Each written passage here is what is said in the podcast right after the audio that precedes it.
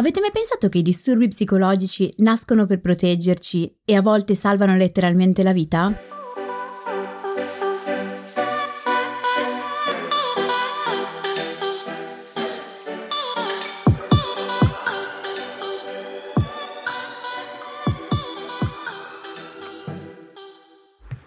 Benvenuti in questo nuovo episodio di ti vu Therapy, il podcast dove usiamo le serie ti vu per capire meglio noi stessi, le nostre emozioni, le relazioni, gli impantanamenti vari. Io sono Alessia, psicologa e psicoterapeuta, e su Instagram mi trovate come Io Non Mi Stresso. E io sono Giorgia, scrivo di serie ti vu e su Instagram mi trovate come Tellis, che è un blog che racconta le serie ti vu come meritano. Allora, oggi riprendiamo e approfondiamo un tema che avevamo iniziato a raccontare nella puntata relativa al Trono di Spade. Tam, tam, tararam.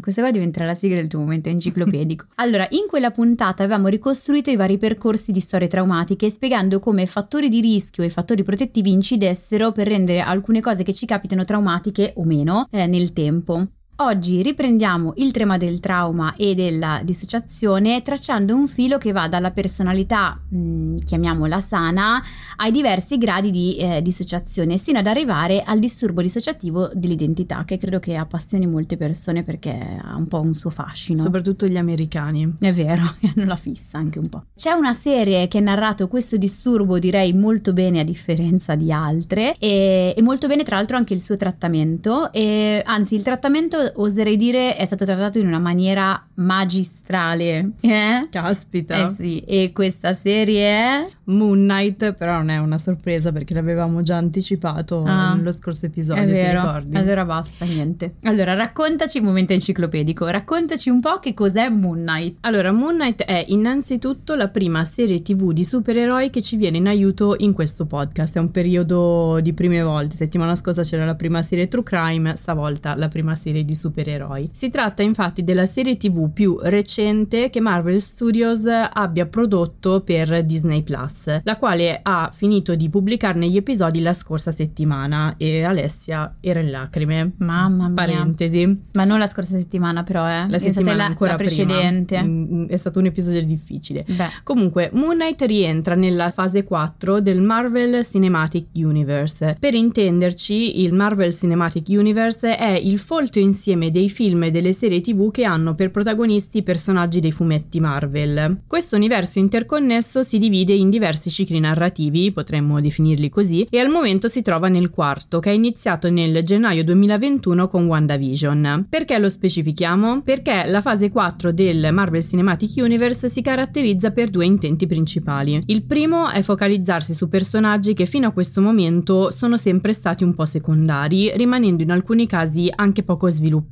E il secondo è ampliarne le storie, magari colmando le lacune dei fumetti dove necessario, con un'attenzione particolare per l'introspezione e la psicologia dei personaggi, riducendo un pochino lo spazio dedicato all'azione supereroica. In questo senso, Moon Knight è la serie ti vu che più di tutte ha cercato di conciliare l'approfondimento psicologico e l'azione supereroica, dando vita a un progetto diverso da qualsiasi cosa eh, si fosse vista finora nel Marvel Cinematic Universe, perché Moon Knight ha messo bene in chiaro fin dall'inizio di non essere interessata a creare una storia che fosse interconnessa con il resto delle produzioni Marvel, bensì di voler sviluppare uno studio approfondito del suo personaggio principale, delle sue origini e della sua psicologia. Beh, l'hanno fatto bene.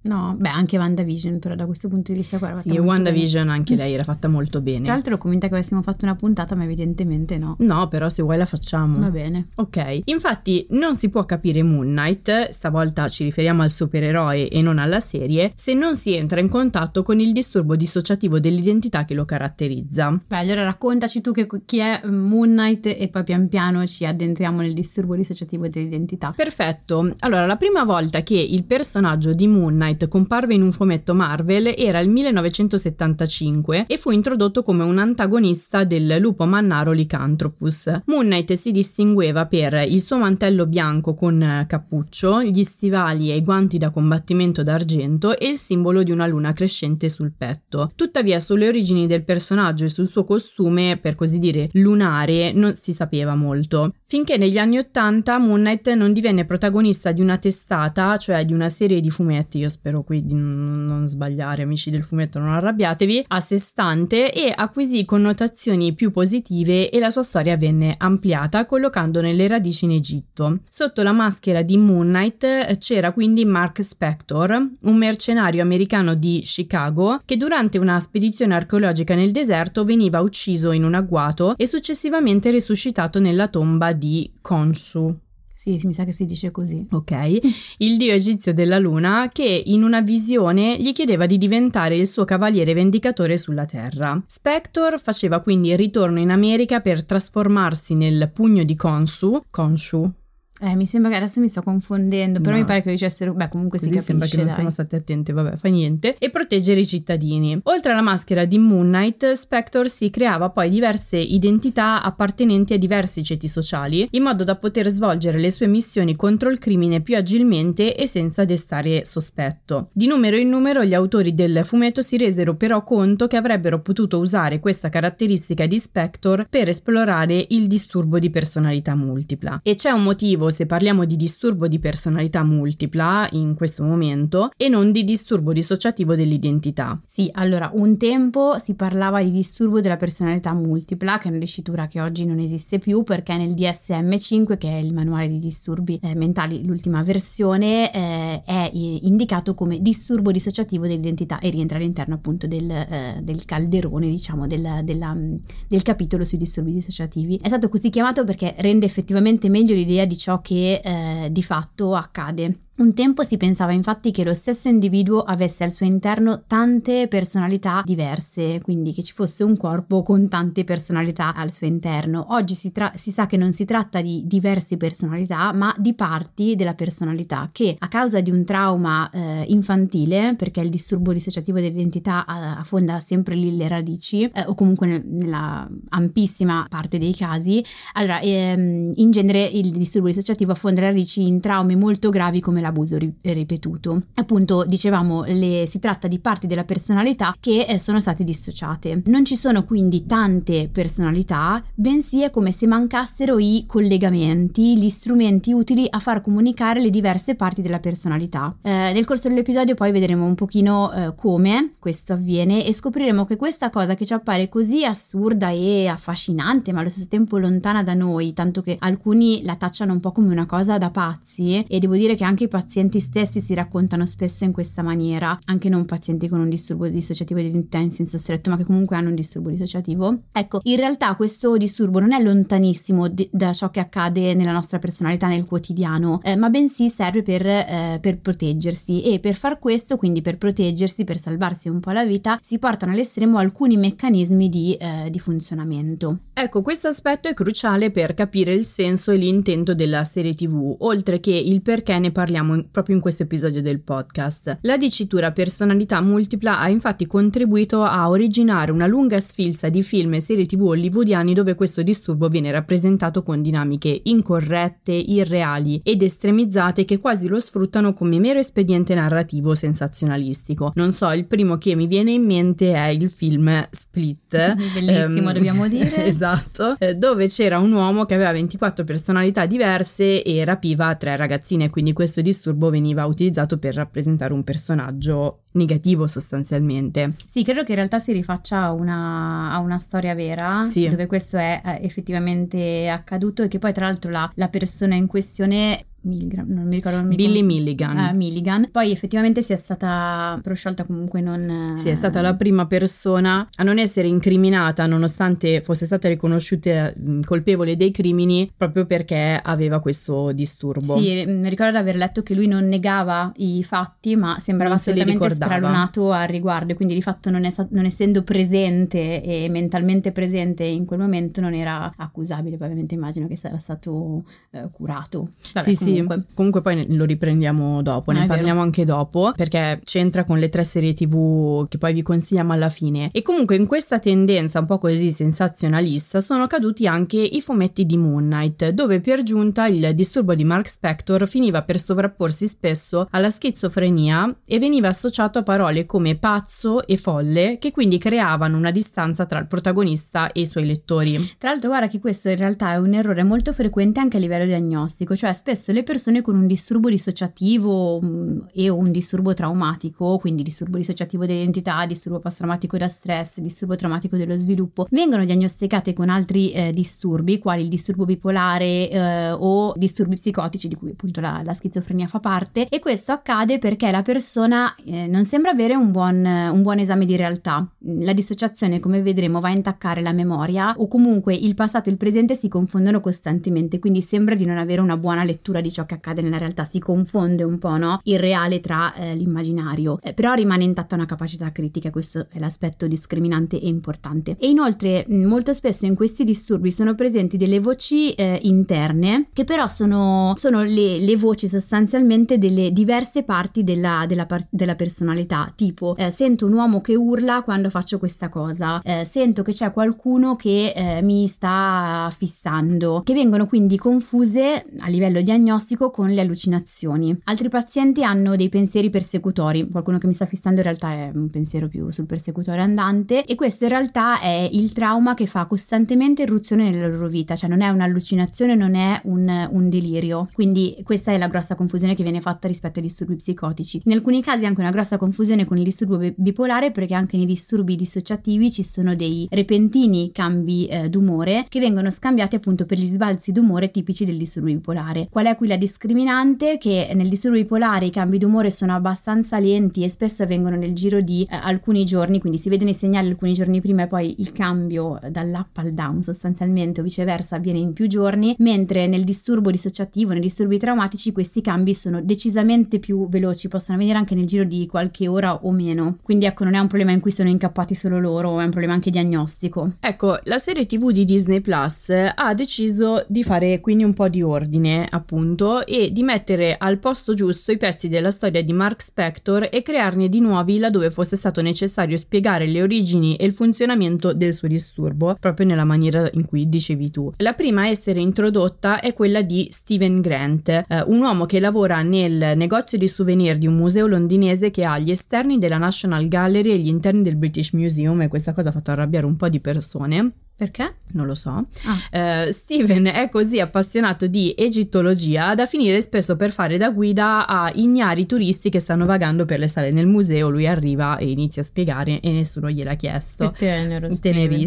Steven. Alcuni elementi ci danno però qualche indizio della sua condizione mentale. Uh, Steven dorme legato al letto, men- mette lo scotch sulla porta di casa per vedere se al mattino è uscito dalla porta di casa durante la notte. Ha una vita sociale molto ridotta, anche perché quando riesce ad avere un appuntamento con una donna perde la cognizione del tempo e si presenta due giorni dopo, e soprattutto ha spesso dei blackout che lo portano in altri posti del mondo, mostrandolo in una versione più avventurosa. Questa versione, si scopre poco dopo, è il vero proprietario del corpo in cui Steven Grant vive, ossia il mercenario Mark Spector. Sì, che poi come vedremo in realtà sono entrambi proprietari, ma sono parti della stessa personalità, parti dello stesso corpo. Lo diciamo specifico. Che Mark e Steven condividono lo stesso corpo, è giusto? Così. Esatto, sì, no, okay. Perché sennò il disturbo dissociativo perde la sua valenza. Ok, però io mi riferivo al no, personaggio originale, il personaggio originale tratto dai fumetti è Mark Spector. No, ma poi anche come okay. viene rappresentato nella serie, in realtà poi a un certo punto si vede, ma giustamente per vederlo sullo schermo e per capire di che cosa, insomma, cosa sta accadendo, vengono mostrati tutti e due i corpi come fossero due gemelli che si muovono. Magnifici. Comunque la serie tivù è partita dall'intento di esplorare le emozioni del suo protagonista e quindi di mostrare come effettivamente vive e si sente una persona che soffre di disturbo dissociativo dell'identità. Steven barra Mark è molto spaventato ad esempio dal fatto di non riuscire ad avere il controllo su se stesso. È da qui infatti che poi mi sono messa a piangere. Allora, in terapia non mi accade, lo raccontavo anche alla mia paziente questa, questa cosa, in terapia non, non mi accade mai, e, nel senso che non mi viene nemmeno no, da, da farlo,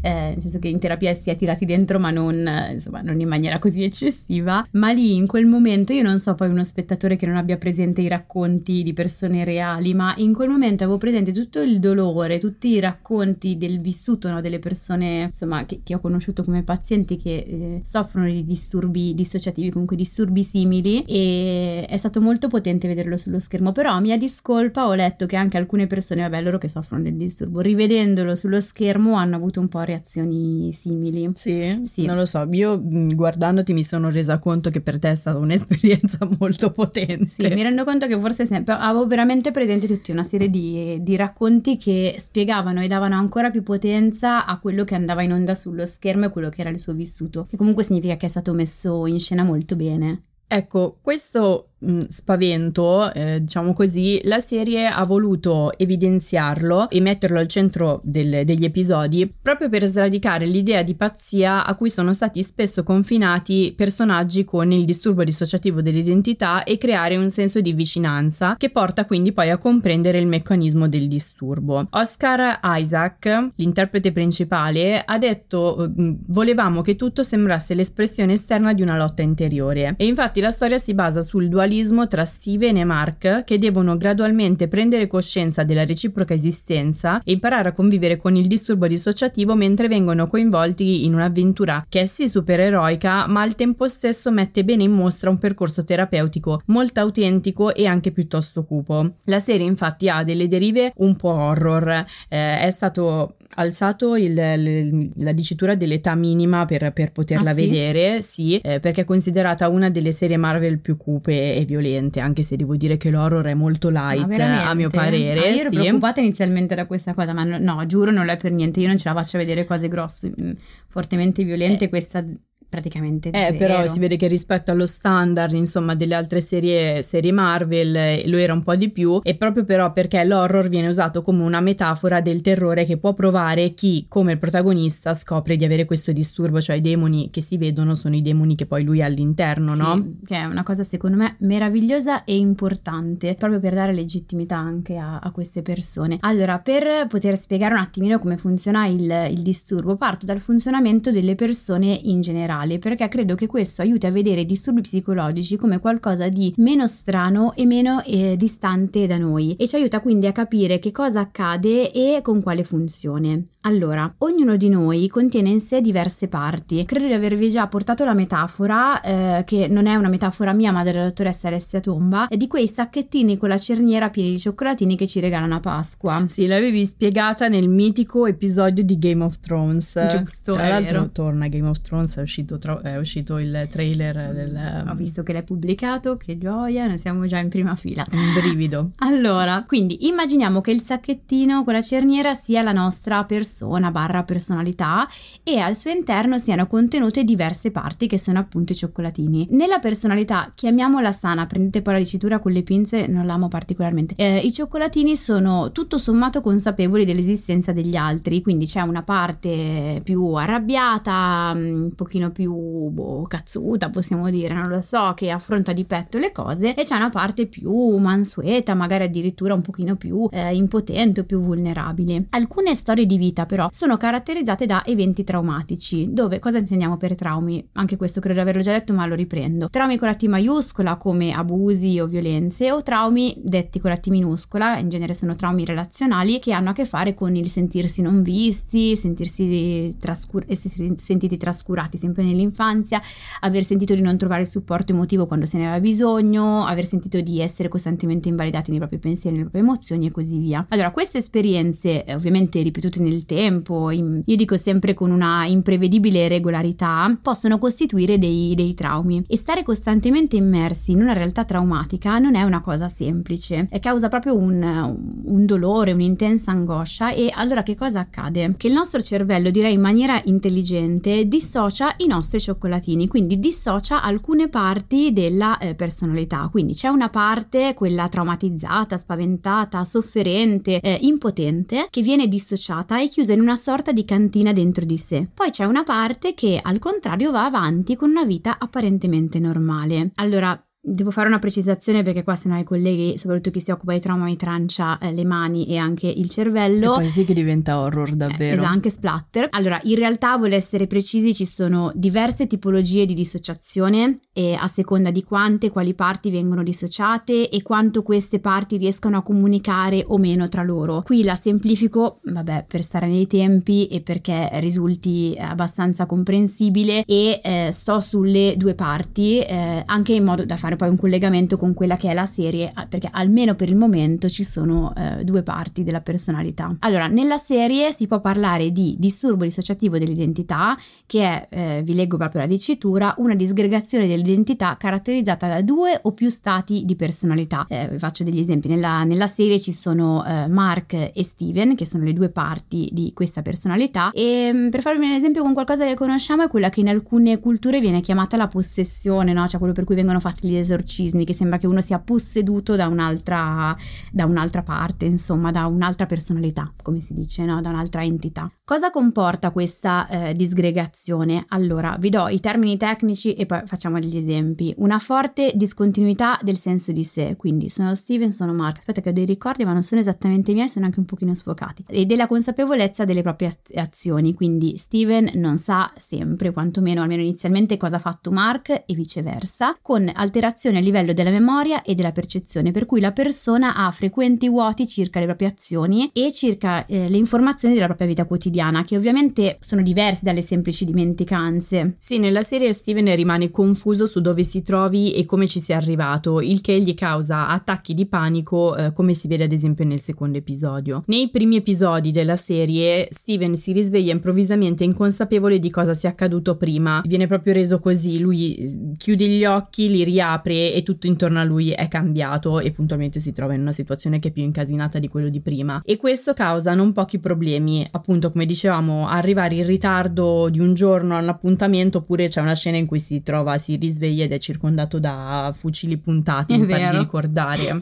Esatto, e quello tra l'altro è anche abbastanza accurato e ha proprio un nome che è la fuga dissociativa, quindi non proprio pass- c'è una dissociazione e ehm, uno mi permette di uscire da una situazione molto angosciante, ma poi mi ritrovo in una situazione improvvisamente senza ben, cap- ben capire che cosa sia successo poco prima, cioè come se ci fosse una discontinuità del pensiero e della memoria, e come dicevo non c'è un collegamento tra le diverse parti di sé. Poi vabbè, ovviamente a un certo punto le interazioni tra Mark e Steven diventano molto esplicite, cioè quasi come se fossero due corpi, quello che dicevamo prima, no? Questo ovviamente nella realtà non, non avviene, mh, si percepiscono più le altre parti come se fossero voci o come ricordi offuscati, con dei movimenti magari differenti del corpo, però trovo comunque molto carino il modo in cui la serie lo, lo ha reso, mostrando proprio il graduale aumento di comunicazione e quanto le due parti diventino sempre più esplicite l'una per l'altra. Sì, queste due parti, quindi Mark e Steven, passano dal non sapere quasi dell'esistenza l'una dell'altra al parlare attraverso uno specchio, al muoversi fianco a fianco e quindi al diventare gradualmente entrambi visibili. A questo proposito mi è capitato sott'occhio un articolo americano in cui una psicologa intervistata si diceva molto stupita dall'accuratezza con cui Moon Knight ehm, sia riuscita a rappresentare e dare un'idea concreta delle fughe dissociative eh, di cui tu parlavi, quindi dei momenti in cui il personaggio si dissocia e quindi una delle due identità si assenta eppure rimane lì presente. A differenza di molti altri film e serie tv dove un'identità lascia il posto all'altra come se fossero tanti personaggi diversi, in Moon Knight questo aspetto viene rappresentato invece a livello stilistico ehm, con un continuo gioco di specchi. Soprattutto all'inizio Mark appare solo nei riflessi in cui si specchia Steven, che poi a sua volta viene chiuso in uno specchio da Mark che prende il controllo dell'azione. Diciamo che la scena è un po' simile a quella di Mary Poppins, quando le, lei parla e lo specchio le risponde un'altra cosa. Sì, e poi è quel chiuso secondo me che è, cioè, è magnifico, perché dà proprio l'idea di come una pa- io dico chiusa in cantina, ho detto no poco fa, eh, cioè è proprio dà l'idea che una parte venga davvero racchiusa, imprigionata in una parte della mente o del corpo e non abbia la possibilità di riprendere il controllo sulla situazione. Cioè il disturbo dissociativo dell'identità riguarda poco più dell'uno per cento della popolazione, no, non è particolarmente diffuso, ma disturbi dissociativi ce ne,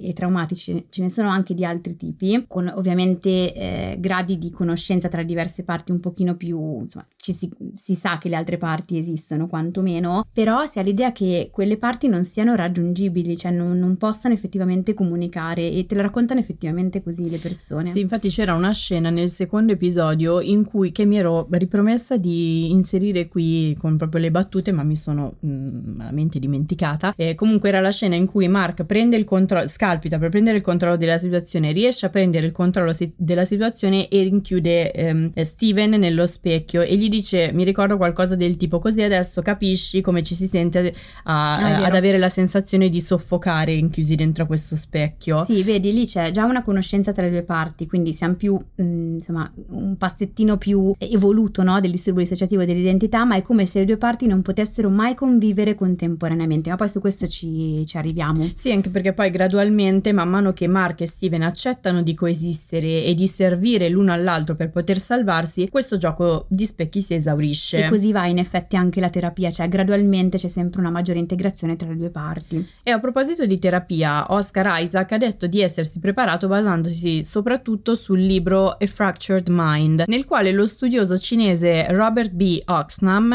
racconta il percorso di terapia che l'ha portato a scoprire di avere undici diverse identità. Grazie al libro, Isaac ha detto di aver appreso il reale funzionamento del disturbo, spesso rappresentato in maniera erronea, come dicevamo prima, da film e serie tv. Lui ha detto: non è che qualcosa di traumatico accade e all'improvviso compaiono tante personalità, bensì, in modo da sopravvivere a questo abuso, la mente si frattura e crea diverse altre personalità per riuscire, non so, a occultarlo, a farsene carico, a punire le persone abusanti e via dicendo. Sì, si pensa che la dissociazione sia una cosa negativa, invece è quella che salva la vita. Io lo dico sempre ai miei pazienti: salva la vita perché permette di andare avanti con una vita apparentemente normale, e perché in quel momento, cioè nell'infanzia, nel momento in cui avviene l'abuso, la violenza, il fatto di dissociarsi permette di non stare totalmente a contatto con un'angoscia che è devastante, e perché, anche questo lo dico spesso ai miei pazienti, la parte dissociata sembra sì passiva e impotente. Lo dico spesso perché questa cosa fa sempre molto arrabbiare chi arriva da una storia traumatica, perché si sente in colpa per non essersi ribellato e per non affa- aver fatto niente per essersi messo in salvo, pensa di non aver fatto niente per mettersi in salvo, ma in realtà io dico spesso loro: guardi che la ribellione aument- avrebbe aumentato le violenze subite, cioè mentre i meccanismi quali la dissociazione, lo shutdown, quindi sostanzialmente il collassare, il, come se, se si, ci si fingesse morti quasi, ma mh, senza farlo apposta ovviamente, sono, eh, sono salvifici, proprio come quando durante gli attentati sentiamo di qualcuno che si è salvato proprio fingendosi morto. Sì, ci avevi spiegato lo shutdown in un episodio, non mi ricordo quale, con una, sembravi tipo Alberto Angela in un documentario, avevi usato una roba tipo animali, prede. È vero, forse sempre quella del Trono di Spade, perché era lì che parlavamo di trauma. Può essere, è accaduto tutto nella puntata del tutto Trono lì. di Spade.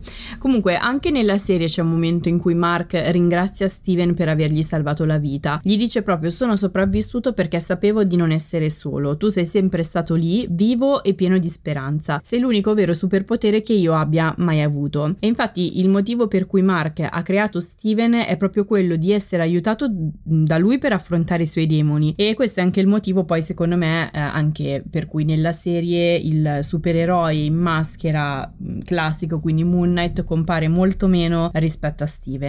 Sì, a proposito di, di superpoteri e di supereroi, un altro pezzo su cui secondo me bisogna focalizzare l'attenzione sono le tre parti eh, della personalità che vengono inserite in Moon Knight, che non sono assolutamente casuali. E vabbè, anche qua chi ha già ascoltato l'episodio su Game of Thrones arriverà prontissimo. Mi scuso, ma questo episodio riprende alcune parti che erano state inserite lì e che fungono un po' da base per capire questo, però riprendiamolo anche qui in breve. Allora, c'è Mark, mercenario, che rappresenta l'identificazione con il carnefice, quindi è la parte della personalità che ripropone le cose brutte che sono state vissute. Eh, mi identifico con la parte cattiva perché se mi hanno fatto eh, questo, cioè questi abusi, queste violenze, eh, buono non posso essere. Eh, mentre Steve rappresenta la parte buona, prendete buono e cattivo ovviamente tra virgolette, eh, nell'immaginario della, del paziente o della, della persona, insomma, la, quella parte che non ha alcun contatto con la sofferenza. In effetti Steven è anche vegano. Brava, ti vedo pronta sull'argomento. E in effetti quello anche, secondo me anche questo non è, non è casuale, cioè Steven non è in grado di, di causare sofferenza a nessuno, è la parte buona del bambino che Mark è stato, quella che provava a neutralizzare la sofferenza bonificando il mondo e possibilmente bonificando, cioè rendendo buono anche rendendo buona anche l'immagine del proprio aggressore. Non svegliamo nulla sul suo trascorso, no. Vi lasciamo godere la serie senza troppi no, anche perché spoiler. Sono sei episodi, no, purtroppo, esatto. Però tra l'altro, perché io ne avrei fatti molti di più, l'avrei approfondita molto di più, io sarei uscita senza più eh, condotti lacrimali.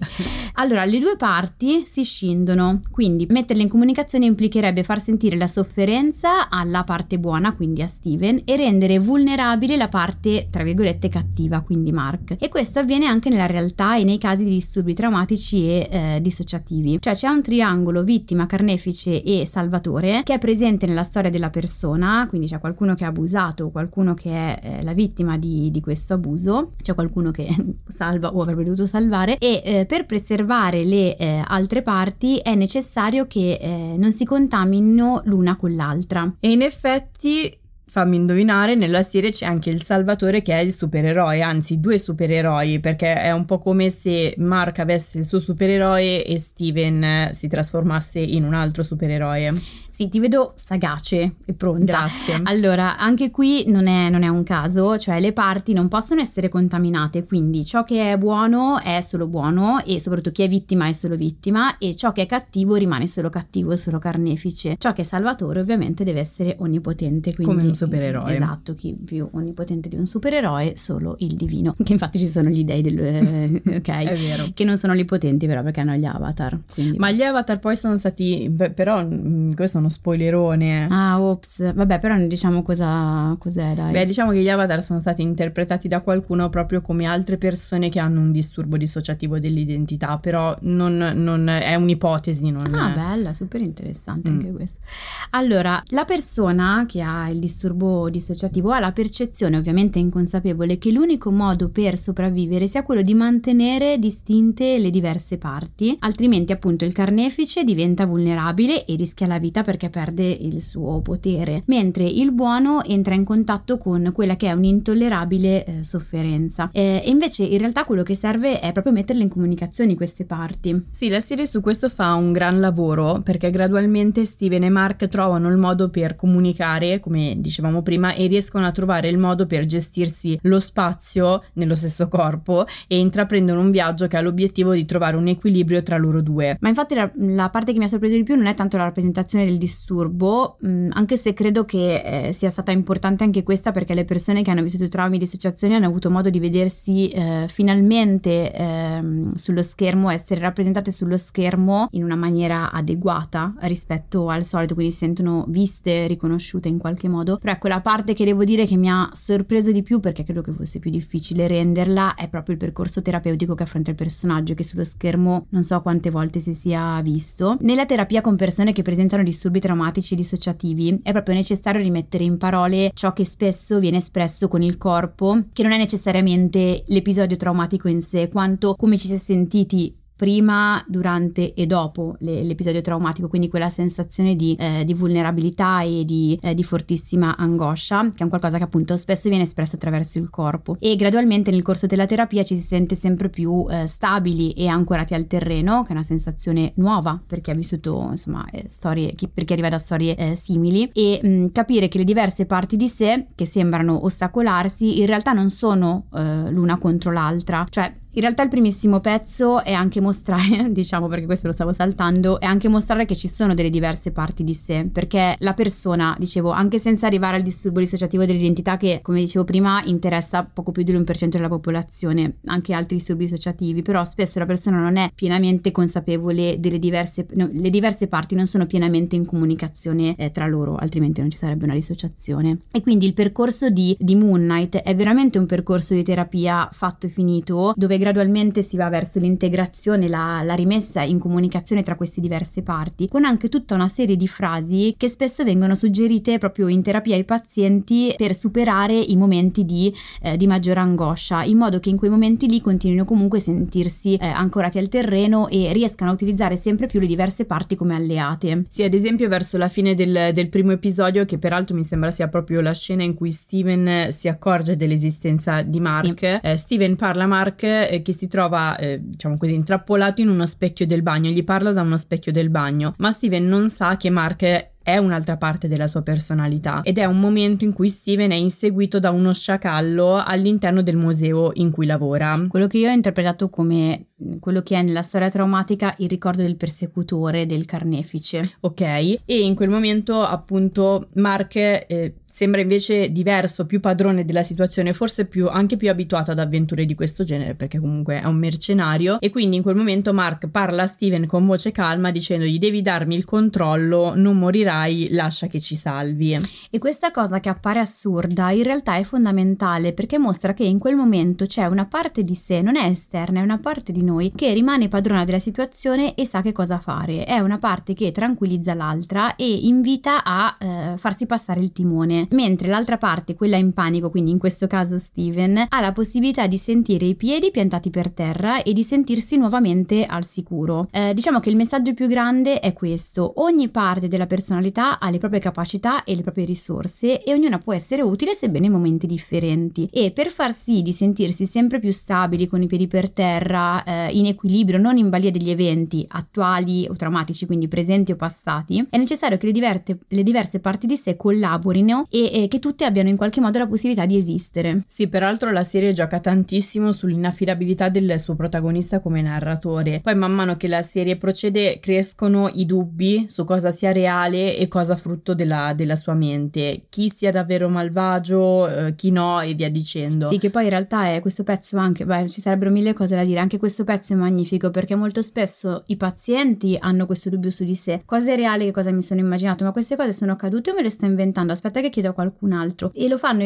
talmente bene che ogni tanto anche al terapeuta viene il dubbio, eh. Poi non spesso non è importante ciò che sia reale e ciò che non lo è, almeno rispetto al passato, però questa roba avviene anche nella realtà. E infatti il percorso terapeutico nella serie non sistema totalmente questa visione distorta, anche perché se eh, Steven barra Mark fosse un narratore totalmente affidabile forse la serie non avrebbe neanche senso di esistere, però insomma aiuta a rivelare tutto un pezzo passato in cui si annidano le origini del disturbo e che invece è reale, eh, e siamo sicuri che sia reale. E mi fa venire in mente una frase che la terapeuta Ruth Brenner dice a Nadia Vulvokov in Russian Doll, e la frase è: ecco perché i terapeuti sono importanti, senza di loro saremmo narratori molto inaffidabili delle nostre storie. È vero, sì, in effetti la terapia, eh, cioè terapeuta più paziente, hanno la funzione di rimettere in parole ciò che è accaduto, e il punto è che ciò che è affidabile è la sensazione, indipendentemente da ciò che è successo realmente. Le tue sensazioni sono reali e hanno fatto da guida nella tua vita poi successiva al pezzo traumatico.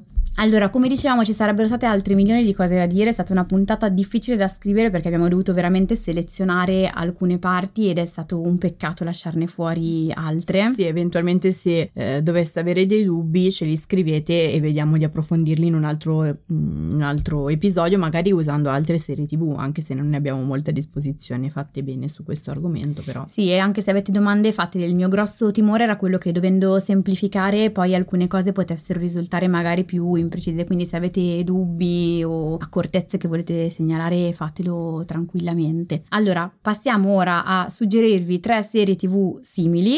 Vai. Allora, la prima è United States of Tara, una serie dramedy andata in onda una decina di anni fa che io non ho ancora visto, ma che so essere una delle rappresentazioni televisive più apprezzate del disturbo dissociativo dell'identità. La protagonista è una donna interpretata da Toni Collette che ehm, cerca di conciliare eh, il suo essere moglie, madre e artista con le difficoltà dovute a una diagnosi di disturbo dissociativo dell'identità. Gli episodi la seguono in un percorso di terapia che cerca di andare all'origine della sua condizione mentale, proprio come succede in Moon Knight, e per farlo il suo terapeuta sospende il trattamento farmacologico, facendo quindi emergere le sue diverse identità. Sì, in realtà sul trattamento farmacologico io sorrido sempre perché, cioè, molto spesso alcuni pazienti sono un pochino refrattari, alcune parti poi sviscerano perché hanno talmente... Il trattamento farmacologico cosa fa nei disturbi dissociativi o traumatici? Che ha la funzione di far stare tranquilli, ma questi pazienti sono spaventatissimi dal fatto di stare tranquilli, perché nel momento in cui sono tranquillo può succedere qualcosa. Quindi con i farmaci accadono spesso delle cose molto, no, in realtà non sarebbero divertenti, cioè sono angosciose, però poi noi in terapia ci ridiamo anche. Ottimo. Diventano ribelli ai farmaci. Beh, però scusami, parentesi, dove si trova questa serie? Allora, non ti arrabbiare, non si trova da nessuna parte perché f- fa un po' on-off dai servizi streaming, però io so che chi ascolta troverà il modo di vederlo, eventualmente di aspettare che arrivi nella parte on su qualche servizio streaming, perché fino a poco tempo fa era da qualche parte, mi pare di An- ricordare. Anche perché questa volta adesso volevo vederla anch'io. Eh. Vabbè, adesso vediamo. Ok. Seconda serie. La seconda serie è mister Robot, che ce la dimentichiamo sempre un po', però è un thriller dove Rami Malek è un ingegnere informatico che vive a New York e che viene avvicinato da un misterioso eh, anarchico insurrezionalista, il quale gli propone di unirsi a un gruppo di hacker intenzionato a causare il fallimento di una potente multinazionale che è ritenuta responsabile di un disastro ambientale che ha causato anche la morte, tra le altre persone, di suo padre, del padre del protagonista. Si tratta di un personaggio che soffre di diversi disturbi, ansia sociale, depressione, e tra questi disturbi c'è anche quello dissociativo dell'identità. Sì, che poi in realtà sono ansia sociale e depressione, sono problemi satelliti del disturbo dissociativo. Grazie per questa precisazione. Prego. Sapevo che avresti precis- messo ordine poi tu nella sinossi ufficiale. Eh, e per la rappresentazione del, del disturbo dissociativo dell'identità la serie è stata molto molto lo- lodata dagli stessi psicologi, psichiatri. Peraltro sceneggiatura e regia sono di Sam Esmail, eh, che è noto per la sua capacità di rendere in maniera concreta i deliri paranoici dei suoi personaggi.